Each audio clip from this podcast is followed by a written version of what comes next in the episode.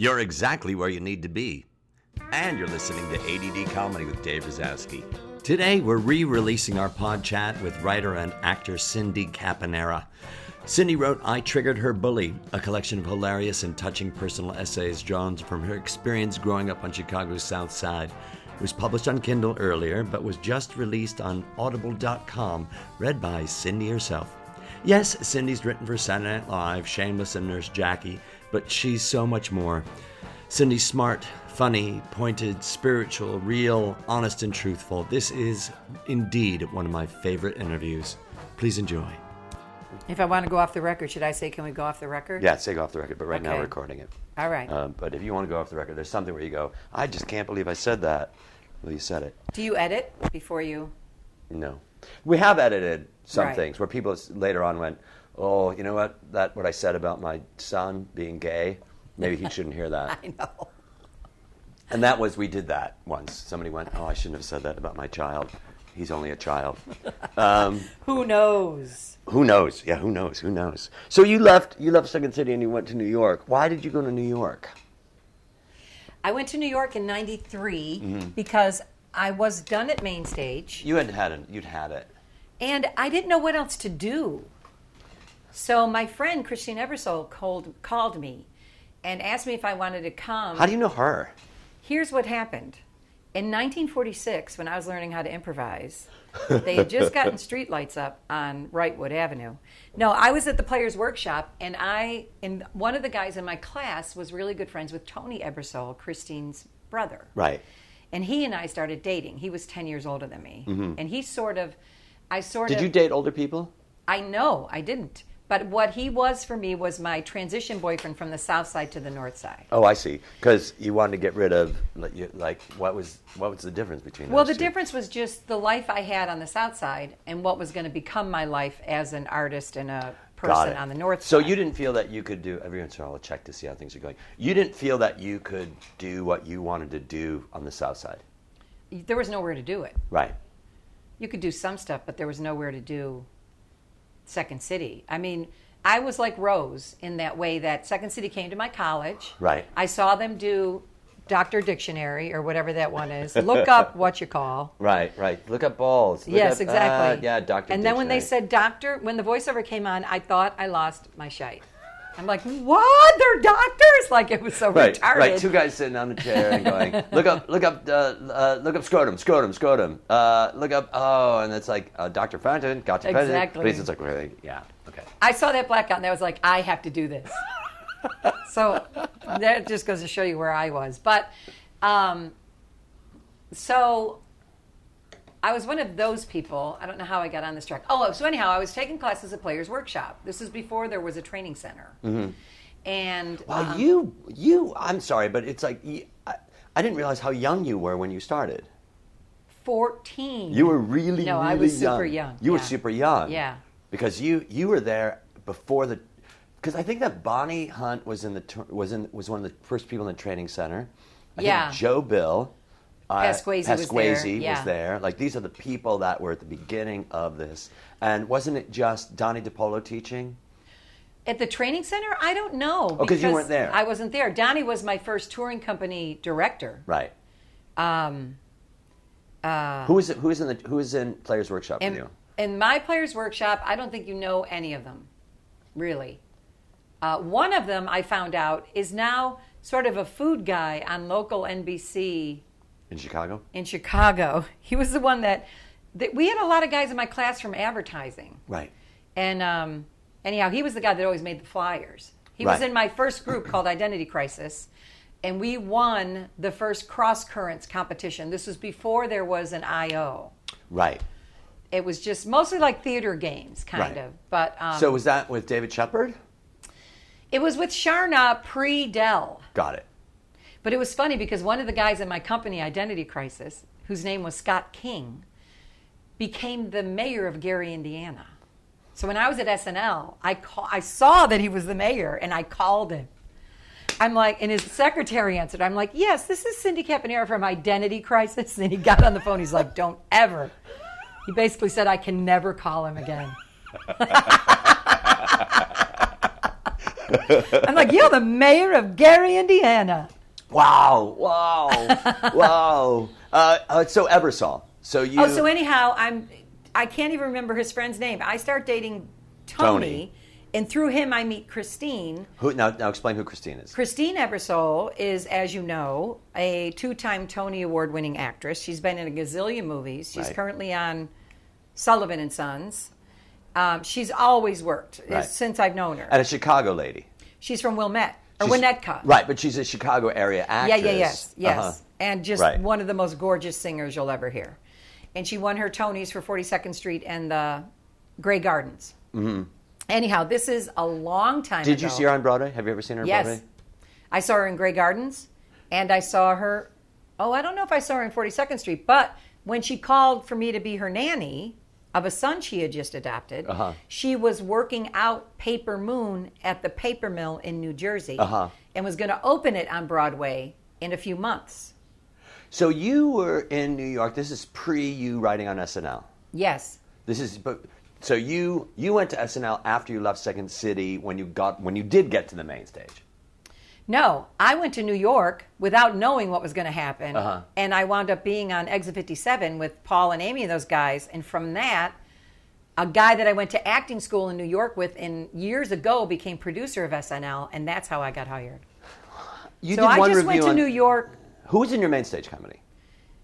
It was I, I took over for Holly Right. uh, in the Pasquesi, whatever that machination, uh, Odenkirk, Farley. Meadows? Meadows. They were all in there originally. And Jill. Right. Jill Talley. Yes. And then those guys all left. I think Rabano and Carell came up and Michael McCarthy. Right. And that was my main stage company. Isn't it weird to look back on that? Because I look back on that and I go, "Oh, look at those guys! Oh, how did they get up there? And look, and where did she come from? And all that, and Well, all that little petty ah, bullshit that the politics on. is what killed me. I couldn't. And I only went back there because a year before I had a meeting with Joyce and I was Joyce Sloan. Joyce Sloan and I was going to do my one woman show at the ETC space. What was the name of your one woman show? Against the Grain. It was about the fireman strike of 1981 Mm-hmm. because my father was a retired fire chief. And after I did that show, she asked me if I wanted to replace Holly. So I went in and replaced Holly. Holly left on really short notice. Holly went to L.A. Yeah, with Bonnie, right? Yeah, so there's that phrase that uh, Holly went to Bonnywood. Have you ever heard that phrase? No, that's hilarious. Isn't that an awesome phrase? Holly went to Bonnywood. That's hilarious. So anyhow, I only did a year on main stage. So I only really did one um, review. Mm-hmm. That uh, Well, you, but you, you've been around. I'm cutting you off like a motherfucker. Uh, you are uh, not because for any reason other than I'm excited. So you you've always been a writer. No. I always wrote my own stuff. Yes. Yes. I always wrote my own stuff as an actor because I didn't like auditioning. Right. So that's why even when I was doing sketch shows, I was I think at an early stage there was a show we were doing called On the Ledge or Off the Ledge. It was me and Ron West and Kevin um, Kevin who drives the pedicabs. Kevin Burrows. Kevin, L. Burrows, Catherine Michon, Uh-huh. and uh, another really funny friend of Ron's that I can't remember right now. And even then, I was doing like little monologs. Mm-hmm. And then I watched. What I did was I wound up watching. Um, what was that Arthur Miller play? It was on PBS. All My Sons with yes, Aidan I watched it like That is one of the greatest things I've ever seen on television. 750 times. Oh my God, Aidan Quinn at the end of that. Oh my God. what's his name? What's his name? The- James Whitmore. James Whitmore. And the Polish guy whose name you can never pronounce. Right. He's into everything now. Yes. And, De- and, Nan- and De- um, Joan Allen. Yes. Oh my God, that was one of the best things I've ever seen. All My Sons, it was PBS and Aidan Quinn. You look at Aidan Quinn, you go, you are one handsome Oh my God. motherfucker. Gay man. It's gay, right? No, He's Aidan not gay. Quinn, no. Okay, why do I think he's gay? No. All right. Because I know a couple people who've had Aidan Quinn. Who've been quinned? Who've been quinned. but I had a videotape of that. Uh-huh. And I must have watched it 700 times. And then I wound up, at the same time, I was trying to do this character, this fireman character. Uh, don't ask me why. I was living in an attic apartment. I did my dishes in the tub. Who knew why? Right. Um, in Chicago. Yes, I got it from Jane Voigt. She left. She went to L.A. Mm-hmm. Right. And I took it from her. It was like $190 a month. Mm-hmm. Right. Look at, up- uh, look at all the fucking people we know. I know it's crazy. You know what I mean? And they, you talk about Jane, you talk about uh, Catherine Michon, you know, who I haven't thought about in so long, I and most people are listening to this knowing, I don't even know who those people are. The point is, so many creative people. You don't have to know who they are. You have to know. you don't have to know who they are. You have to know that we have surrounded ourselves or been surrounded by some pretty awesome human beings. Always. Yeah, the community is so far reaching Mm-hmm. and so uh, generational now, and so just a beautiful, beautiful community. And I think that so many people have that community, and, and I think a lot of people need to stop and go, oh, I am not alone wherever it is that I am. I've got this community. Right. You needed a place to stay. So Jane, and you needed a place, you needed a job. So um, Ms. Ebersole got you a, a job. 10 years after the fact when I was no and what happened was Chris wound up dating my brother for a while. Mm-hmm. My brother seems to stay really good friends with like people that I've dated. Right. So, at any rate, I go to it's 93. I leave Chicago like in a big way. I had already gone to New York two other times. Once before I got hired by Second City, I moved there and I was going to I actually started doing stand up like twice. I did stand up twice. No. I don't know what I was doing there. And um, that's when I went to the American Academy. Anyhow, I wound up moving there. I get a call saying, Joyce, they're hiring at Second City. They want you to come back and audition. So that happened. So then in 88, I go back to New York again to film school for a summer.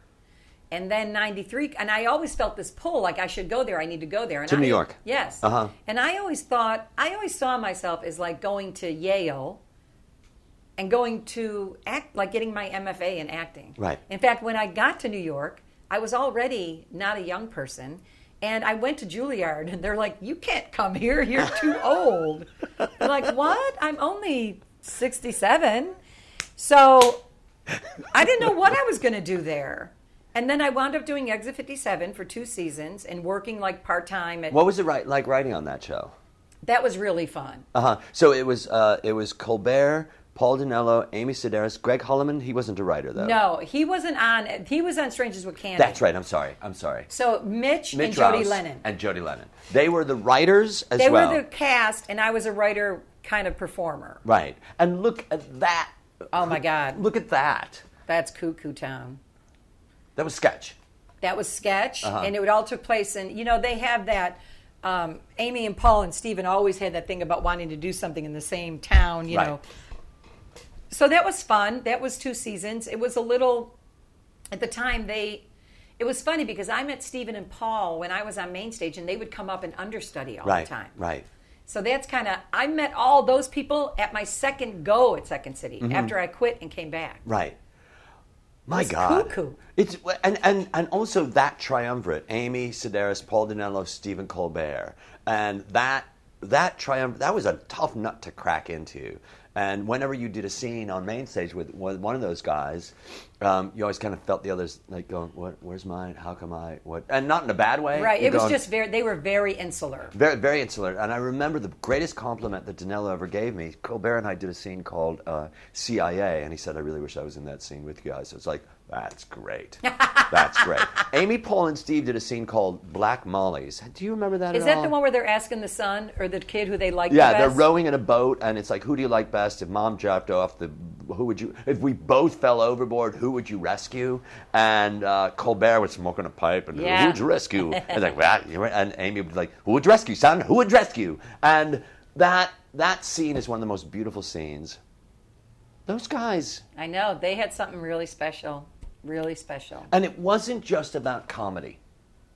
It was about real characters, but it was also about comedy. Yes, but it, was, always about yeah. Well, you know, she's such a character uh, embodier. You know, such an aficionado in terms of she can only she only operates from that place. Right. She has a lot of ideas and a lot of ruminations about things that she would like to see and a lot of moments that she would like to play, but it all has to go, get filtered through this thing. right. So I think that's what makes her a better vehicle in terms of storytelling as a performer Than- than a writer. Right.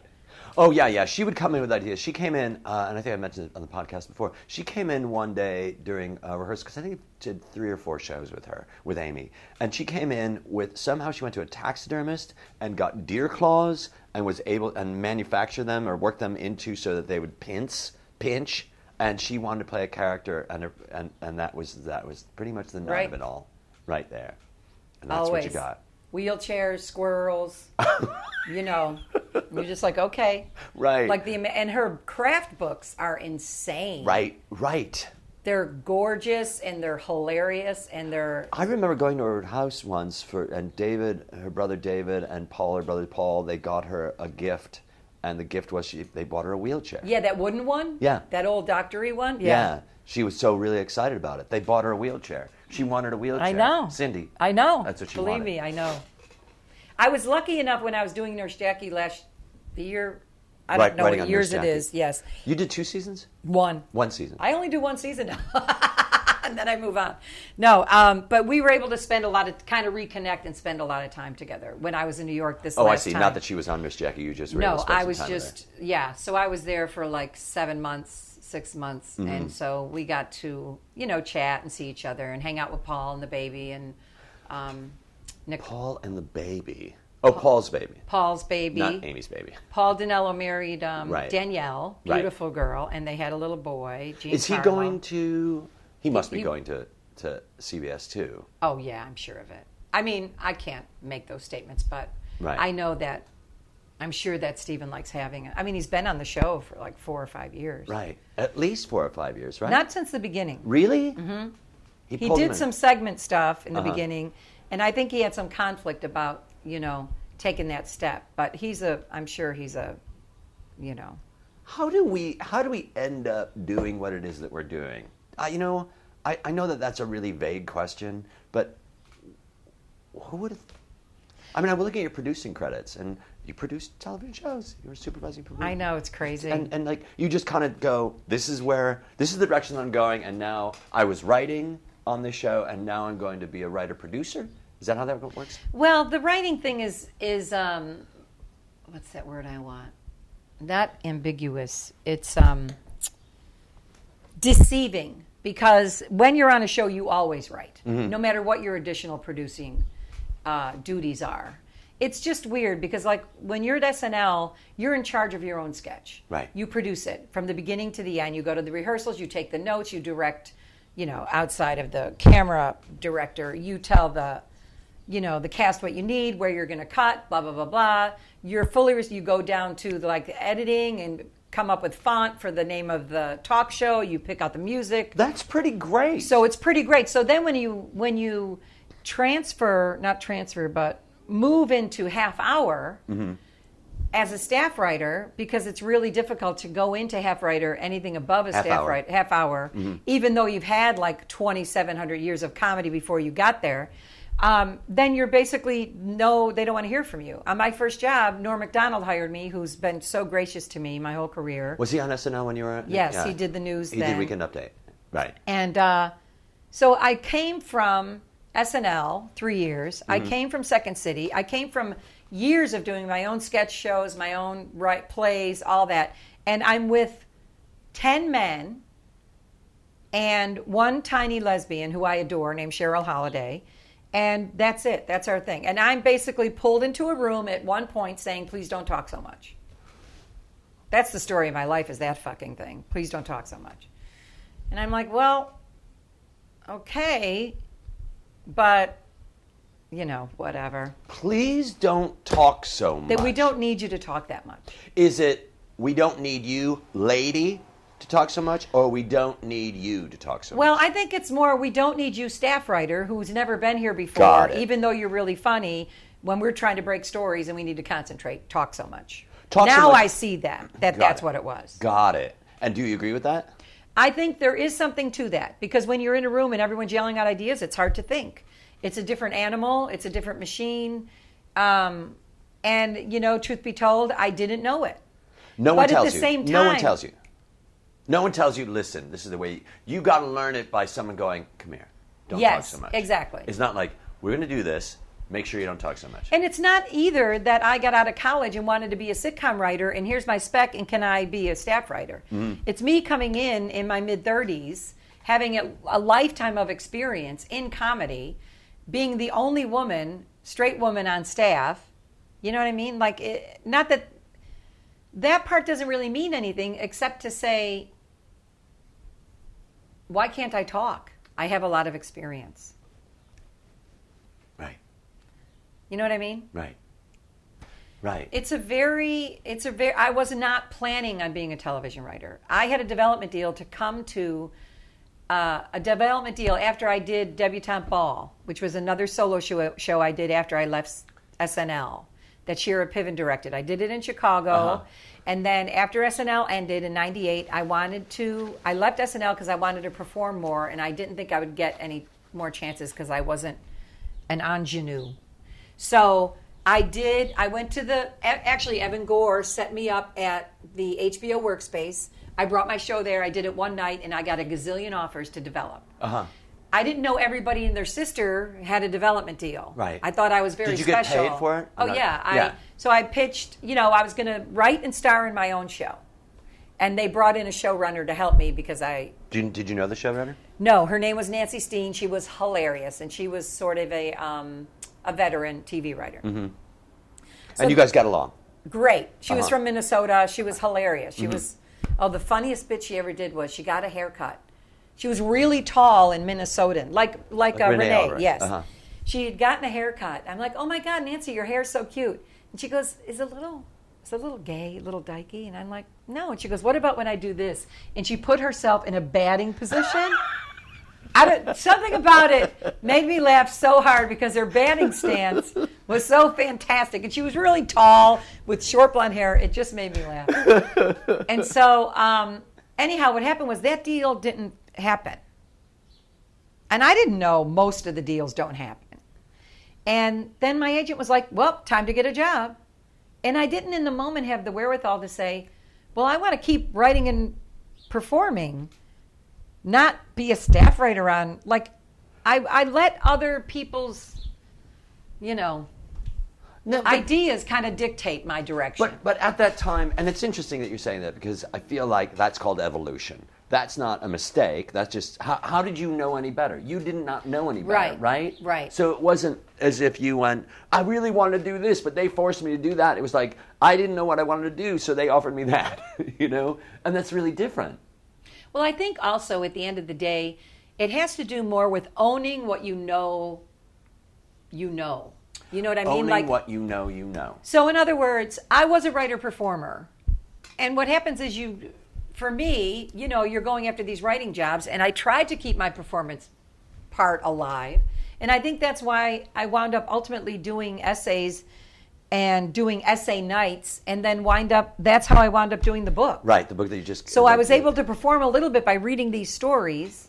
So that's how I kind of kept it alive. I was having a really hard time balancing auditioning and writing, and it was getting difficult unless I was going to go somewhere and they would say, write and produce your own show. So what you did was you hybrided it. if I that's did. You I hybrided, hybrided it. You hybrided it. So you took what it is that you took what it is that you got paid for, and you took what it is that you love to do, and you mushed him with a sparkling drop of Retsyn. right. Sort So of. That, but Yes, that's what I did. and and in that way, because I, I talk to so many people these days, and it- it's surprising when I say to, to them, you get paid to be who you are. Your job is you, and what you did was you created your job for you. Well, yeah. I mean, I think after a while, you kind of have to. Um, I don't want to say keep reinventing yourself, but you are kind of. But you're not reinventing yourself; you're evolving. Uh, Yeah, I agree with that statement. I like that more because I feel like this was always my thing. This, This way to tell, tell stories, how Uh-huh. my stories are. You're pointing are. at your- I'm pointing at my Kindle, but inside my Kindle is my book. Got it. And so, um, and I brought it because I wanted to show you some pictures if you were interested in seeing them. But Mm-hmm. at any rate, um, what I found myself doing a lot, like even after I was here, after I did the Norm Show, I wrote Here, another here being LA. in LA. Right. I wrote another one woman show. Mm-hmm. And basically, what it did was it got me another development deal. Mm-hmm. So I found myself in this pattern of either being on staff, writing these shows, which are super labor intensive and like These shows being one person shows. got it. Mm-hmm. And the endurance level is insane. And I think I didn't I didn't want to write another one person show. I had all these beautiful stories. I liked reading them out loud. I started reading them out loud and I liked reading be, you know kind of half reading half performing because it didn't have the onus of this you're going to watch me do a show and I'm putting them in air quotes um, for like an hour and so this kind of evolved Do I, into I this. see you with reading glasses, putting them on and taking them off while you talk to the audience. I I'm don't take that. them off that much because I've had them on so long. I need them now most of the time. Right. It's the readers going. Yes. And you know what? I want to talk to you as I'm putting, you're taking them off and putting them down. That's such a great uh, mind prop to do. Yeah, it Listen, I wanted to tell you something. Can I talk to you for a second? It's always She's this. lifting up your glasses and putting them down. Um, so anyhow, I I think this thing that came out of having a bad year last year in terms of like every year I either staffed or I sold, and some years I sold more than one thing. Sometimes I staffed and sold. This has been going on for uh, coming up since 1990, so almost 20 years, 19 years, and I feel very fortunate. And it, you know, and then last year it was a little slow, It was slower slow. than I could have imagined. It wasn't a little slow. It was slow. Yes, it was slow. Mm-hmm. It- but it gave me the time to self-publish a book. You so in that time you didn't go. What's happening to me? You went. I got to do something. Well, I did have about a week of what's happening to me. Mm-hmm. I had a week of that sort of like, it's okay not to know what's coming. That can be exciting. That lasted maybe one bath, one tub, one soak. And then I'm like, what am I doing? And then I'm like, I got to get this book out. I've been talking about it for a year. It's been like walking through molasses. I've been crying every day about it. Right. And I put on Facebook, does anybody know someone who could help me with an ebook? My friend Annie said, my friend Lisa's in town. She just got here from Chicago. I met with Lisa. She was um, she's uh, a started out as a librarian, went to art school, started out as a librarian, and now she does like digital archivation. If archivation is a word, you'd I think, think I would know some words.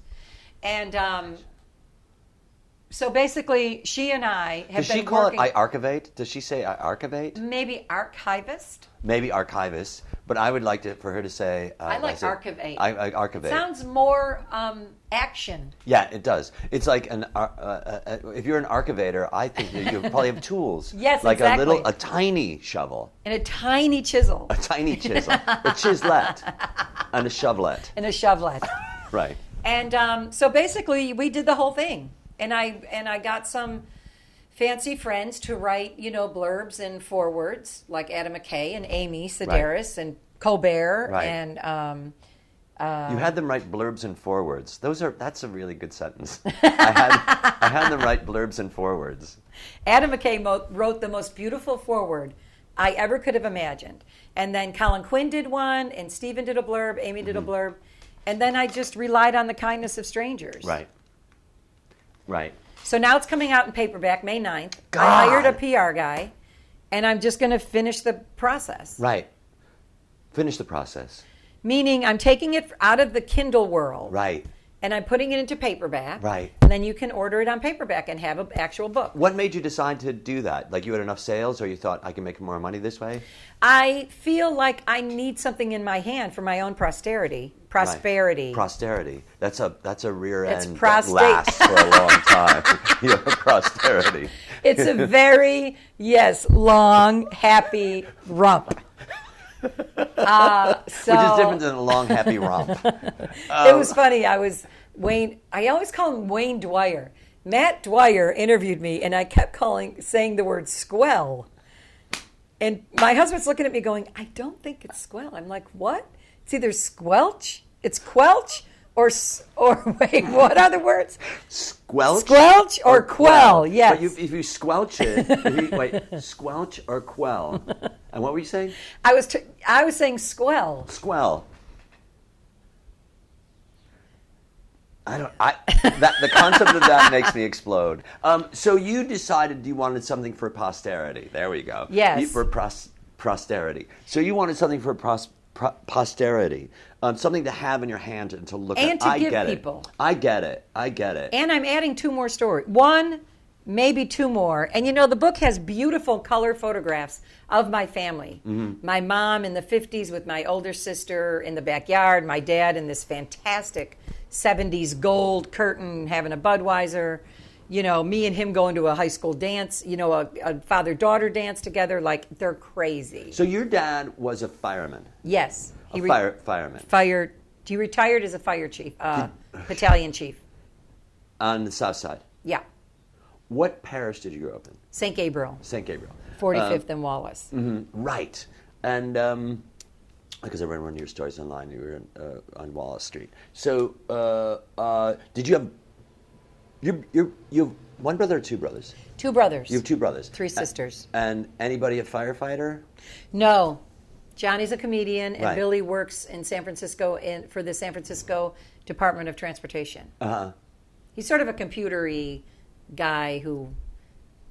I s- think it's a little Chandler Bingish because I can't really name it, but Uh-huh. he, he's uh, kind of a high up gentleman in the Did fleet you- division. But you grew up with firefighters oh, all and with surrounded. cops. Yes, all my all my cousins are electricians, cops.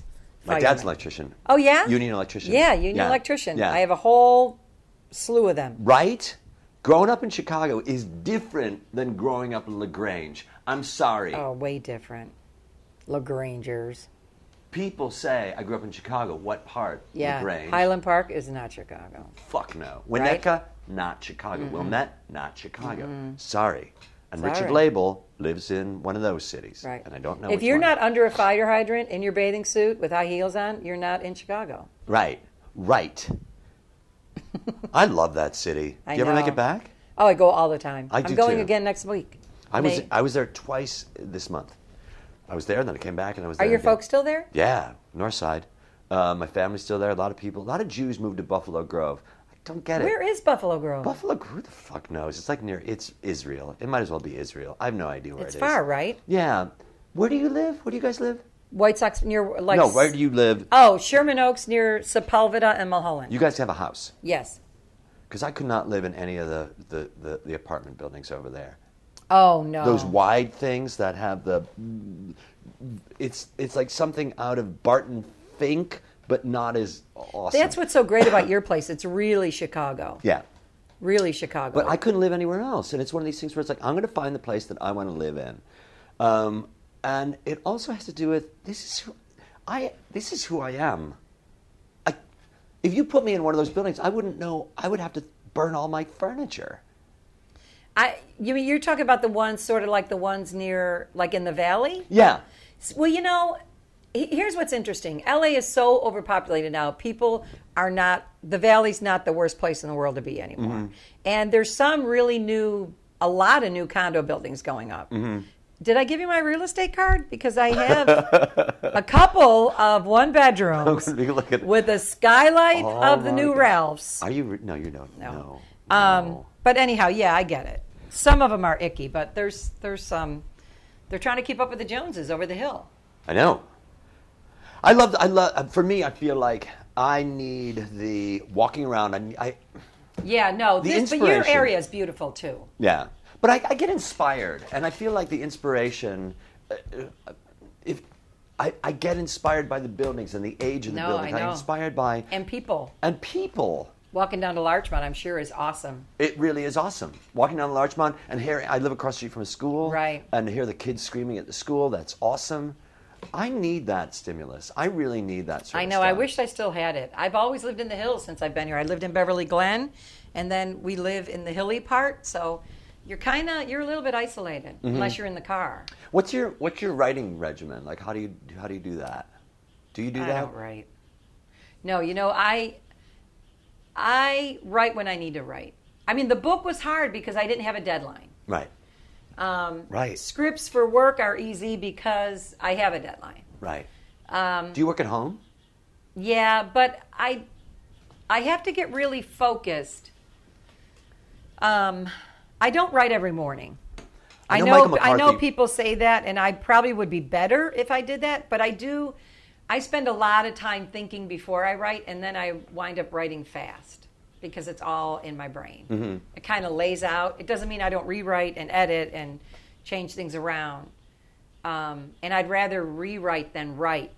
Got it. Because you've already put it down. Yeah, but um, no, I do not write every day.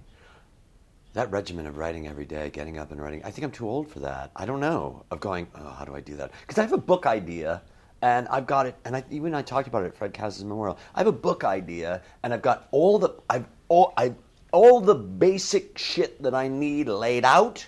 I've laid it out on the computer, and then I went, I'll come back to it years Do you later. have um, the material, or you have the ideas for the material? I have the ideas for the material. This is it. Um, it could be a billion things.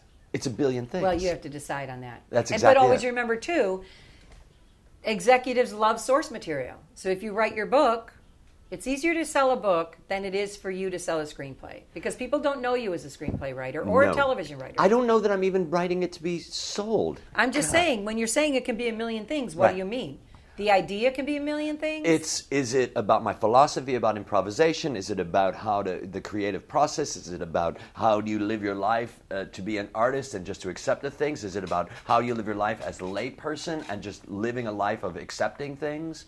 Because a lot of what I teach and I do has nothing to do. My improv classes are they're improv classes only in clothing because it's really about how are you feeling right now about what you're doing right now? What's your emotional content right now? And it's about being present. So it's sort of like a theatrical Buddhism in a way. well, I don't. Everything you just mentioned sounds like it could all live together, mm-hmm. and it just has to be with how. I mean, you can break it down. You know what you need? Every house needs one. You need a big dry erase board. Right. And then instead of putting it on your computer, Gets you lost. go, you walk by it with your marker because you paint. Right. So you know what that's like. You walk by with your marker and you write this idea down. And then what'll happen is they'll start. You'll start seeing what things go together, and then. That and then you it. know what the other thing is too. You don't have to write it. This idea that I have to get this thing done, maybe you're not supposed to write it. What is it? What do you mean? I mean that we're kooky people.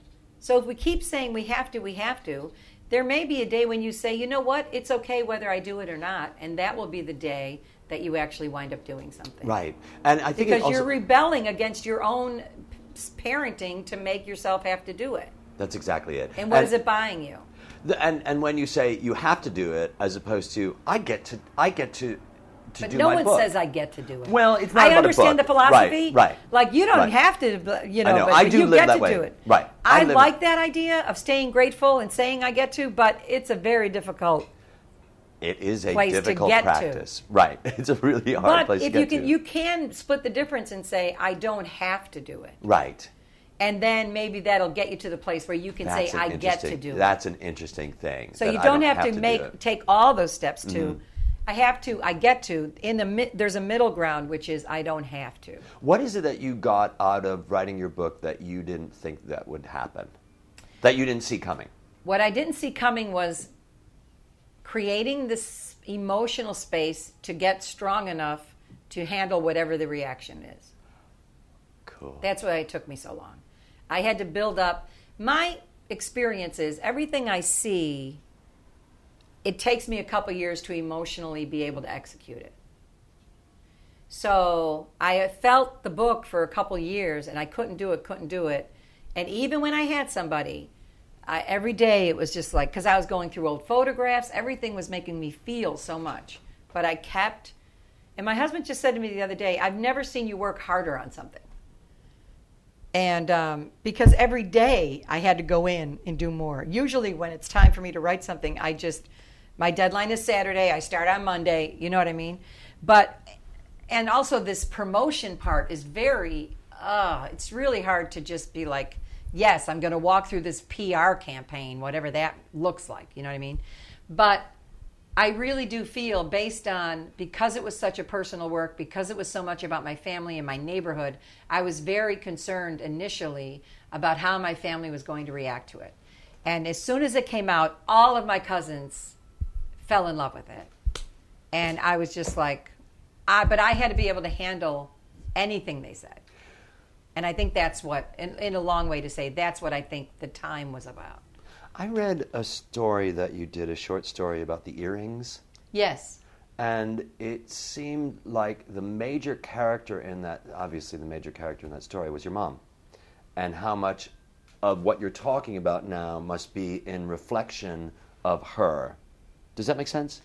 Well, I know that. Um, Is she still alive? no, she passed away. That was another reason why it was so hard. Mm-hmm. Because she's a little over two years gone. Mm-hmm. And it's just like, fucking hell. You know what? They still, it's not like you have that first year and you're like, okay, I get it. Now you can come back. They don't fucking come back. Right, You're like, Right. you're going to be gone more now? Not less? right. There's that Loudon Rain, Wainwright uh, story about his dad and saying when his dad died, he, he'd go to a restaurant and he said he was thinking, "I'll go to the restaurant we used to go to," but it'd be just so weird because everybody like what they would ask about you, where did you go? And I go to your closet where your stuff is, and your stuff is still there, and your shoes are there. Why would you leave without your shoes? And that's a sentence. You know, why would you leave without your him. wallet? Um, and and that song just gets me. And my parents are still alive, but so you're saying that to release this and have all that information. Was she somebody that was very? Uh, was, and I'm asking this uh, because I don't know. Was she a, a supportive of you and the things that you were doing? She was, but at the same time, I sh- she was one of those people that my parents didn't tell you how well you were doing. They told your brothers and sisters, so you never knew. I mean, there was a couple very clear times when she said she was very proud of me or whatever. But my friend who I pay told me years later that maybe one of the reasons my relationship with her was so conflicted was because I needed to stay mad so I could leave. Got it. Because if I wasn't mad or angry, I wouldn't have been able to leave. And if I couldn't leave, I couldn't have the, my, the life that was supposed to be mine. right. Did you have to manufacture a reason to be mad? No. Great. they offered it. The raw They materials offered were there. me some raw materials to stay mad. because I don't know how you how you manufacture. I know how everybody manufactures mad all the time. Yes. they manufacture anger and mad, and they just manufacture that. But it had to do with there was a couple of very clear moments where I reached out to her mm-hmm. in a way to offer a friendship or a closeness or whatever, and there was no response. So there, I had shut down very early. And whether or not she recognized how important it was to me, whether she um, couldn't do it because of how she was wired, Right. maybe I was just too fucking needy. Who but knows? what came first? And, but here's another thing: there's nothing that you Exactly. can do about it on any end of Right. that thing. And I look at so many people go, "I wish I had a different relationship with my parents." It's like I don't know how you would do that. I don't know. You can wish it, but why are you spending the time wishing it? Where it's not going to change anything. Because again, you weren't airdropped into that situation. Right. You built up all of this experience and history and things, and the decisions that you made at the time that you're making those decisions seemed like what you were supposed to do at that time. exactly. I feel the same exact way. Every decision led to the other one. If you were making that decision with the with the most presence of mind that you could have, then that was the moment you were in, and that got you to the next moment. Right, and unless you were drugged or something like that, I don't know how, and people are, of course, but unless you were drugged or something like that, I don't know how you make those irrational, how you look at some er, some decisions and think that was an irrational decision because you were, everything was predicated upon you making that decision. Again, assuming that you weren't drunk or stoned or anything like that. Well, that's a big assumption. well, mean, that is true too. You know what I mean? Yes, and, and, and yet I'm On talking- their side and my side. Right. I'm not talking about you in particular. No, but I'm saying Right. there was there was a lot of drinking in my home, and so they made decisions based on self. Right. I made decisions based on self. Right. We retaliated. Mm-hmm. Um, but happily, I was able to reach a point that by the end of her life, I could love her uh, unconditionally. Right. What a freeing thing that is. That was very freeing. You just wanted to make me cry. I don't know. Is there any other reason to be on the earth than to make Cindy Caponera cry? Um, but it is that that thing of that surrender, and to be at peace with that is just so vital. To realize that there, there, I'm, I'm not cap. some relationships, the acceptance of saying this person's emotional output is as much as they can do. Right. And there's not, I cannot pull any more out of them because they're doing the best job that they can do. But right you can't now. get there unless you do your personal work. clearly. Right? Because you're as a kid, that's the other thing. You're always fighting as an adult. That's why they always say there's four people in the room. It's little you, younger them, older you, older them. So it's sort of like I'm not uh-huh. going to have a fight with my 81 year old father about something he did when he was 30. Right. I have to be a grown up now. I can talk to him about it, but I don't talk to him about 15 as a 15 year old. Right. And so I think that's the conflict. Certainly. And I, I think one of the things, because starting a new relationship, I'm in a new relationship now, and I wonder how many of my reactions to. Uh, to, to this woman are aren't reactions to her, Right. but are reactions to my ex-wife of 14 years. Yes, of course. And, and that's go, good for her to be able to if she can step back and say to you you know that's not about me right, Right. i never said that to you once Right. Oh, and that's just so important because that's an, uh, that's something that just happened where she said, "This is not about me," and I went, mm, "No, it's not." Right. And then I went, and then she said, "Why were you all about that, and now you're about not? Why were you all angry, and now you're not?" And my thought was because I wasn't in response to you. I was in response to a ghost. yes exactly i have to tell my husband that all the time. I don't know where you got that information but you did not get it from me. Right. So- yeah. Because we do bring these things up. always. And it's hard to you know you don't always get it in the moment. Sometimes you have to walk away have a cup of coffee call a friend and they go wait a second. Did, isn't this this issue? And you're like so that's the oh my god i saw the funniest thing on modern family. It's a long story but the end beat is that the mother goes into the daughter's room and says you have to teach me how to use the remote control and the daughter says why can't daddy teach you and she says because we're married and it's like yes and sometimes when you're married or when you're in a long term relationship, you don't want to say you're sorry one more fucking time. It's like I've said it six times today. I will not say it again. And it doesn't mean that you're not sorry. No, it, just that means not let's- today. But it's also I said it and I meant it when I said it. Is that what you're saying? no, you- I mean like sometimes when you're you're so human, Mm. Right. You're so fallible that in the moment you might not be able to recognize that it's a ghost, and Right. you say those things. Got it. It doesn't mean that you meant it. You were re- like you're keeping your side of the street clean, as you saying. I recognize now that what I said to you was inappropriate because it was really meant for my ex-wife. Right. So I'm really sorry. Right. And then they say, "You were an asshole, but okay, Right. I forgive you." Right. And let's not bring it up again. Exactly. But if they say if they can't take the apology and have to like read you the riot act while they're accepting the apology, then that's on them. Right. And that's not an apology. I'm, I'm sorry, that's not accepting an Yeah. apology. Um, um, uh, Katie used to say, we'd have a fight and she'd, go, she'd say, I'm sorry that you feel that. I'm sorry that you feel that way. And at first I thought, that's an apology. And then I realized, no, that's not an apology. No. She's basically saying to you, you're allowed to have your feelings. Right. And I didn't see it like that. Boy, there's so much of that in that relationship that I had that I think if I was as present as I am now, I may still be married. That could be true. That but could be true.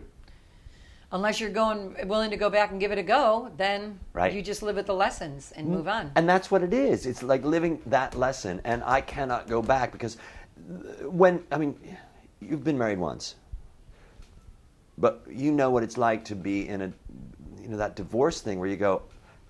It's it's a shattering. It is an absolute shattering of your entire world and everything around it. I know, I can't imagine it. Oh my God! And everything that you do, your everything that you do and who you are is affected by it in that moment and at that moment. And there's a wake that that reaches a certain shore that you didn't even realize, mm. where you go, oh, I can't talk to that person anymore, or that person won't talk to me anymore, or I want to talk to that person, or whatever that's going to be. I want to call up Katie and go, you know who I saw the other day, and you can't do that. But why can't you do it? I have done that.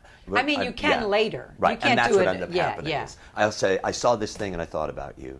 And w- those moments are like, oh my God, those moments are beautiful moments.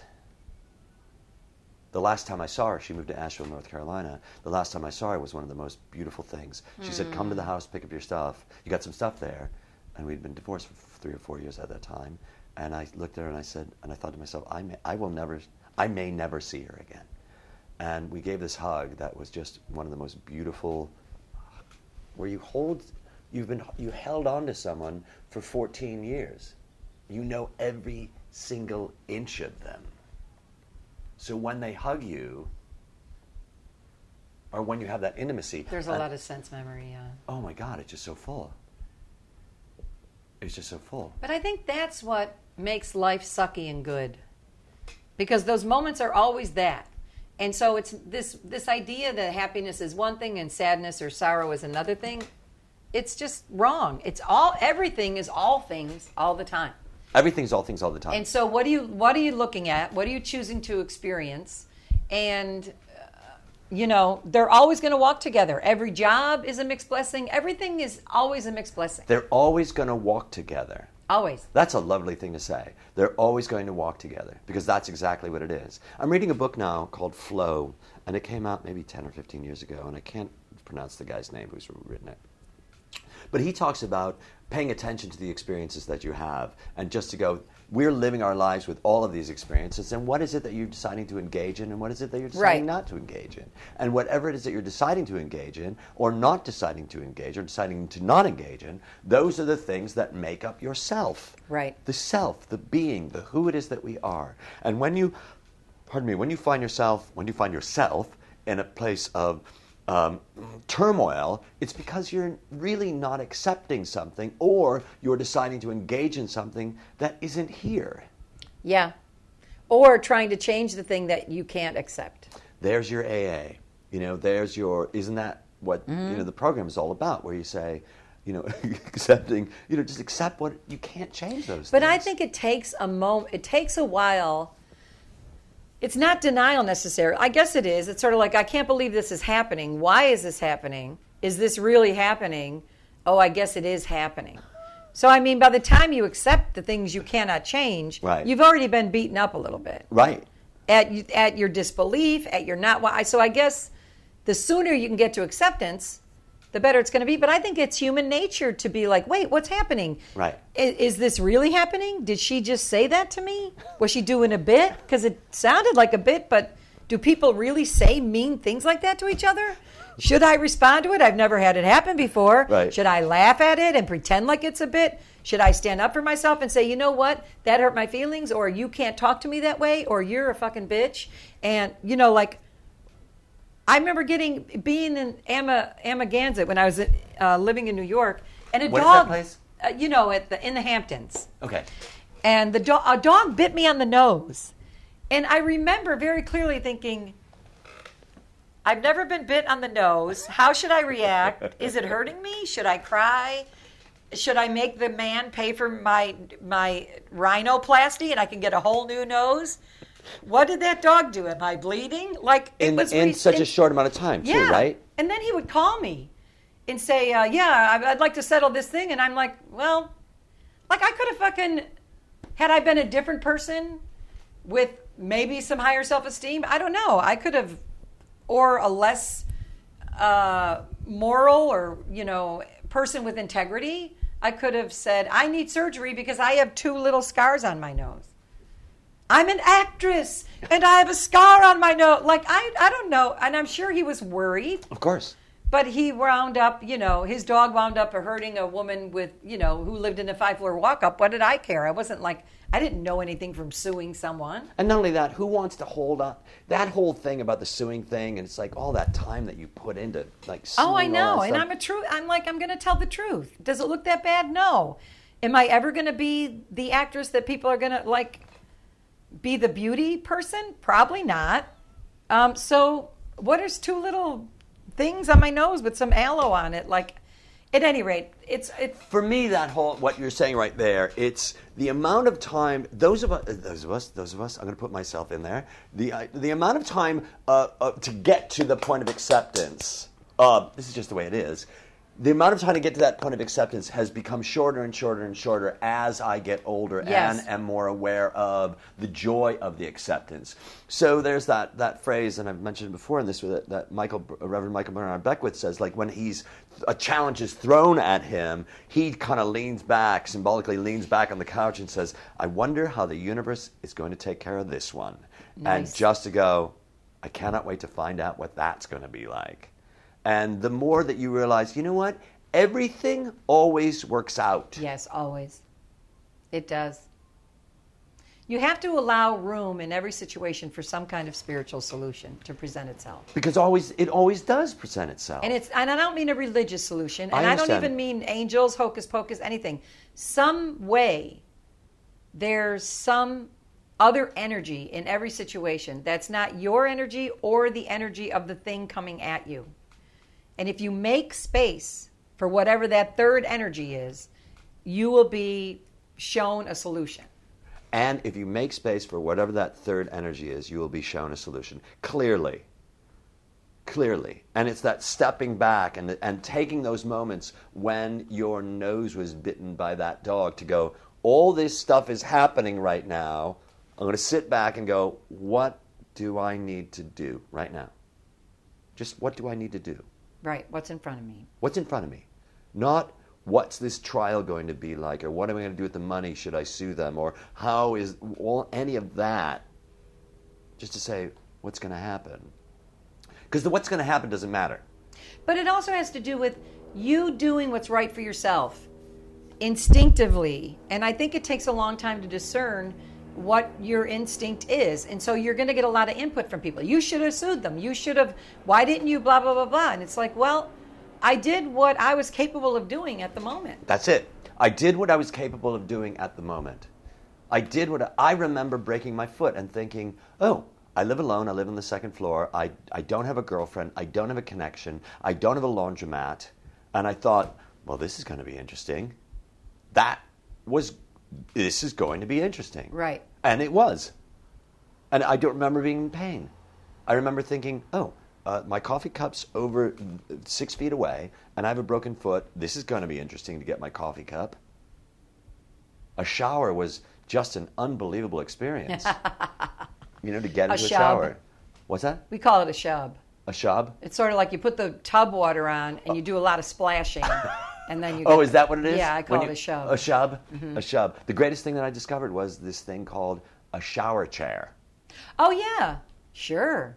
I think everybody should have a shower chair. You could stick your foot out and then take a shower. Well, I would chair. leave my foot in there, but I could. I would sit in that chair and I like I get a Korean bath. Did you do the Korean baths? Did you ever do those? I I haven't. I they, I they make me nervous. Why? Too many little hands and scrubbing. I don't Got know it. where they're going to go. and I'm going to be wet and soapy and naked. And there's going to be little teeny hands all over my body. What and do you- that oh, I don't it. know what to do about that. Did you? Did you? Are you a churchgoer now?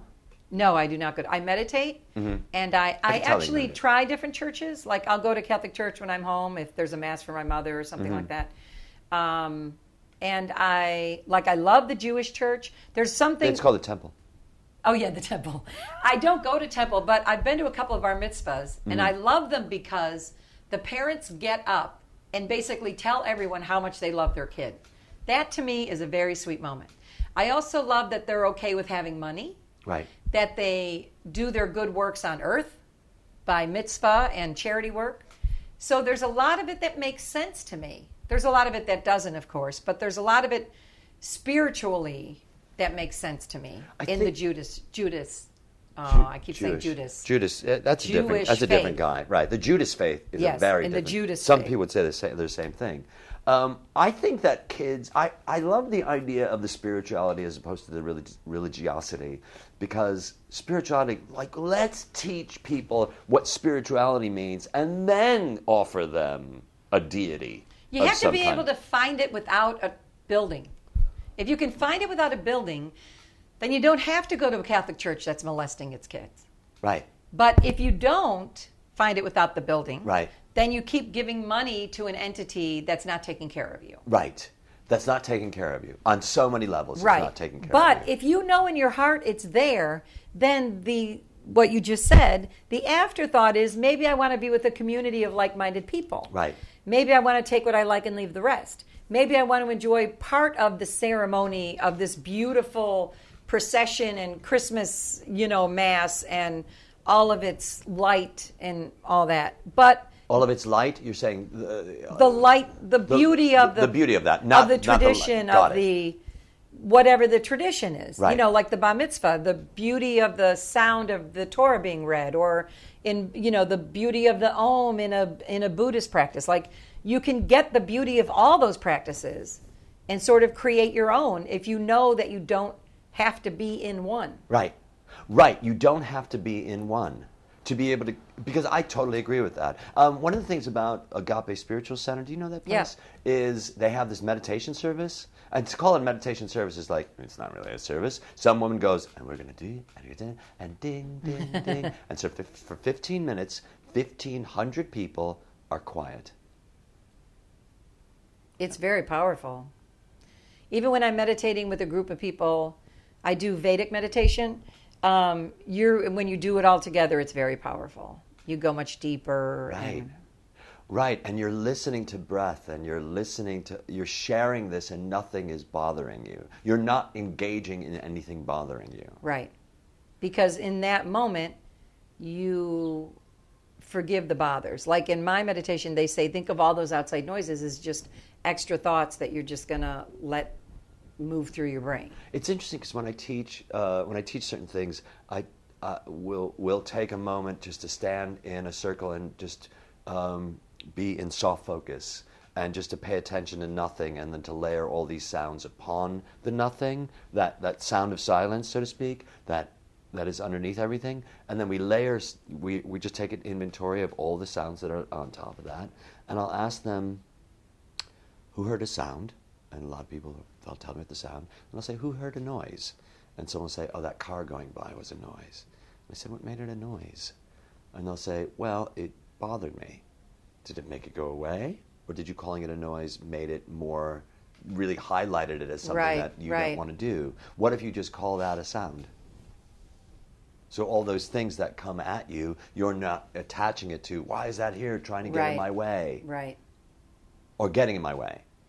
Well, I think attaching is the key word. The And ability to not the is- non-attaching Right. is what gives you the freedom. Right. The non-attachment is what gives you the freedom. And a lot of people say it's impossible for me to, to non-attach. And I want to say this, if you say so.